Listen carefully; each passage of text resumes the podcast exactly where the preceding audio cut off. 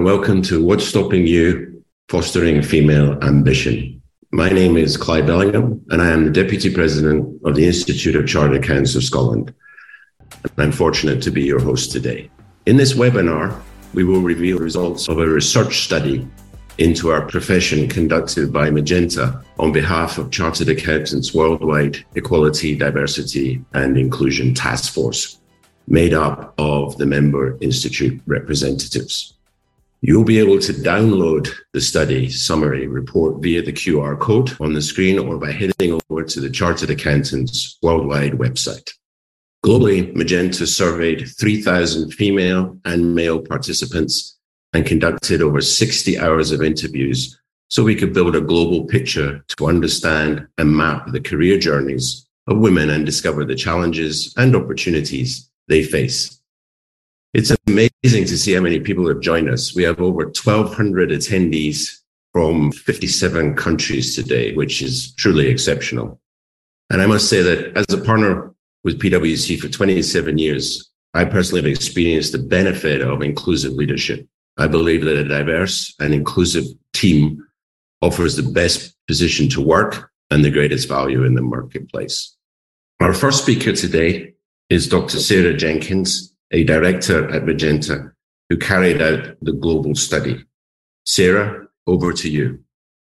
So I just want to say thank you very much for having me along today. Um, I want to say thank you for the opportunity to work on this amazing project as well, and to the profession for being willing to kind of take a good look at what's going on and what you can do uh, to support women moving from mid career level into those senior positions. So, what I'm going to share to, with you today is a real highlight. Uh, there's more available in the full report. I've only got 10 minutes, so I will fly through quite quickly um, and just bear with me. So, just to give you a bit of a flavour as to what we did, we um, worked in seven markets. We spent 60 hours talking to mid career level women, senior women, mid career level men, and we did a global survey. So, the results of which I'm going to share some of those, just the tip of the iceberg with you today. But I think it's fair to say, uh, starting from the top, then, that throughout their career, women are significantly more likely to experience barriers to their career progression.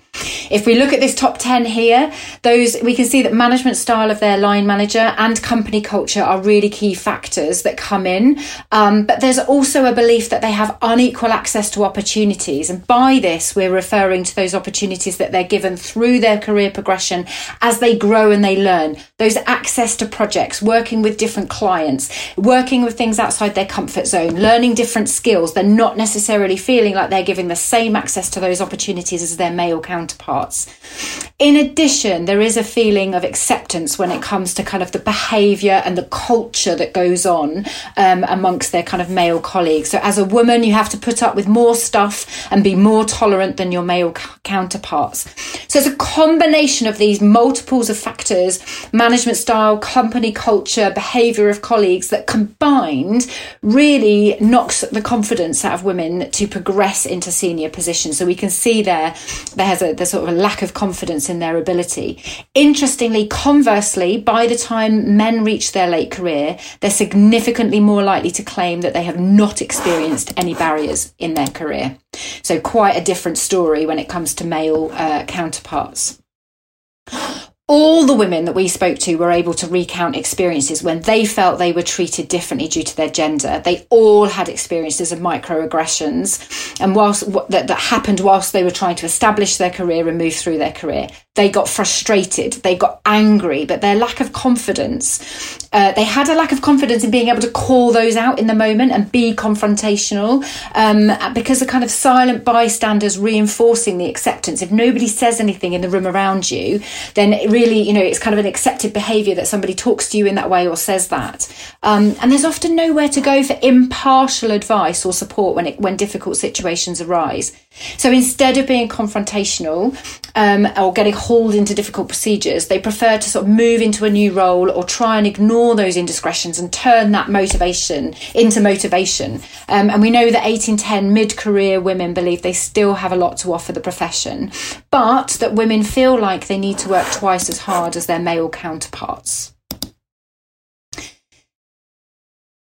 Being a woman and being a parent is where most of the barriers lie. But yet, regardless their and regardless of their employment, women um, are still expected, even if they're earning more than their partner, or even if they're working hard, what have you. Women are still expected to be the primary carer for their children. They're the ones that are expected to juggle family life and their career.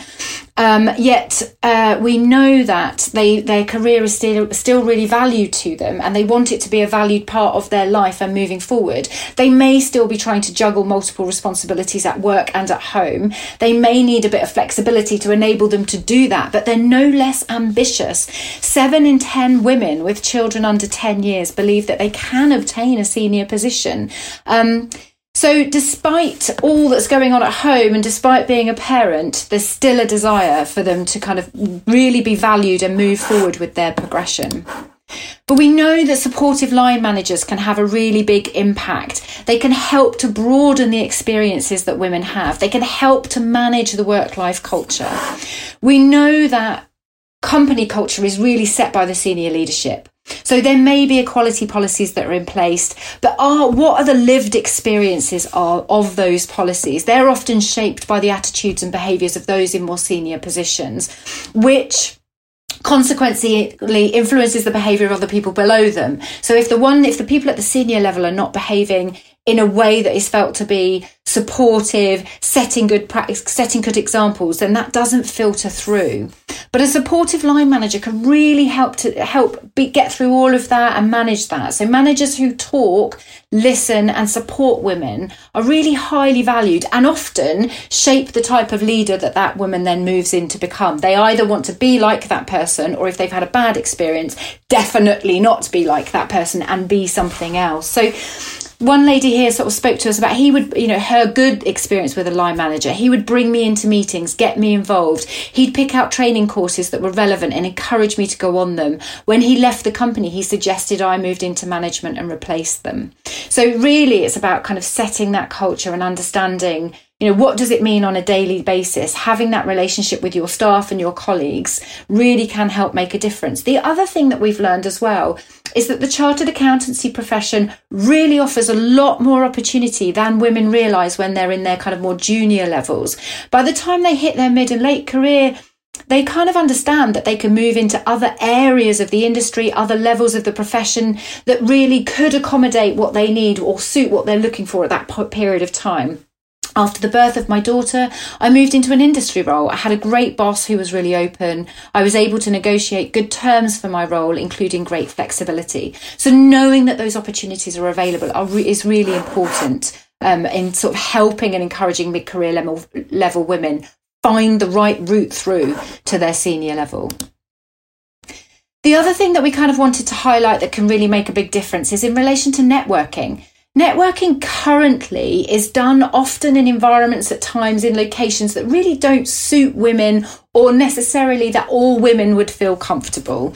So it can take place in venues where women aren't necessarily able to participate. Um, we've got the kind of golf course here, but we had kind of late night drinking venues, or you know, it, it often involves alcohol. It can often involve late nights. It can often involve multiple late late nights in a week. So whilst they may be able to get childcare cover maybe for one night or two nights, perhaps not every night, but in addition, it's worth remembering that parents want to spend time with their children. They don't want to be out networking every single night. So, really, I suppose what we're challenging is whether or not networking needs to take place in these environments. And actually, it can be done differently. So, just one example here, and we've got lots of others in the report, but one example from a lady we spoke to who's part of the Maori culture, where it's absolutely expected that it's family inclusive. You take your children along with you, it's a family event. And you ask about how your family's doing, you ask about how you're doing. It might lead to a business conversation or it might not. You're catching up with people. If you leave an impression on someone, they will contact you later. So actually, work is done differently. Um, you know, the kind of networking can be done differently uh, if you think about it. So we really wanted to kind of end on some of the tangible actions that you, perhaps as an employer, as a colleague, can do in order to support mid-career level women in moving into those senior positions. So think about supporting women as they learn. Think about diversity in your recruitment and making sure that there is diversity amongst your kind of entry level junior teams. Allow flexibility for study time during the working day. Women have a lot of responsibilities outside of work. It is not always possible for them to do that studying or the amount of studying that's needed. So consider allowing some of that to happen during the day. Ensure equal opportunities are available for all. Ensure that people have access to diff- working with different clients, different experiences, different locations, working with different teams so that they can all grow. At the moment, women are not feeling like they are getting the same experiences as their male counterparts. Foster a culture of support, looking out for each other, supporting each other, you know, and making sure that everybody's kind of getting those opportunities. Facilitate an inclusive culture. Embed good practice as standard practice. We don't want case studies, flagshipping what's being done with one person. We want it to be the norm. Think about how you can facilitate wider opportunities for people to experience different roles. Work out what's right for them. Establish a discrimination education program for all. You do not need to take women into a room and talk to them about what it's like to be a woman or how to deal with discrimination. You need to talk to everybody about what discrimination looks like, what is considered discrimination. Some people don't necessarily think that the way things are is discriminatory to certain groups. So it's for everybody. Nurture confidence and self promotion. Encourage people to put themselves forward, to stand up, to self promote. People need that kind of nurturing when they've been knocked down or they've got a lot going on. Support your, your kind of colleagues as they're going through it. Support working parents and their needs. If people have had time outside of work and they're coming back into work, there's a huge nervousness about being able to kind of run as fast as they did the first day that they get back into work. Set up networks of working parents, get a buddy system in place where you can, you know, you're both working parents coming back at the same time, be there for each other, or someone's been through it a month before, give some tips and tricks what to wear on your first day. Does Microsoft Office still work? What's my login? These are things which are just really practical and basic that you can really help uh, with encouraging women and getting them back into work in a way that doesn't knock their confidence immediately. Think about networking events, as we've already spoken to, and champion those senior leaders who share parenting responsibility. Let them be seen to be leaving the uh, leaving work at five o'clock, um, etc. And finally, facilitate training and development. Think about other opportunities that mid-career level women might want to move into to help uh, manage that time in their career. So self-employment opportunities, enable coaching and mentoring, develop some industry ambassadors, think about subsidizing training costs. It can be a high, highly um, costly time having children moving back to work. There's one incumbent in the household. They can't always get the training that they need. Think about facilitating some job swap on shadow opportunities so that people can see other areas of the business and work out where's right for them. And I'm going to finish there. Uh, hopefully, that gave you some some things to think about.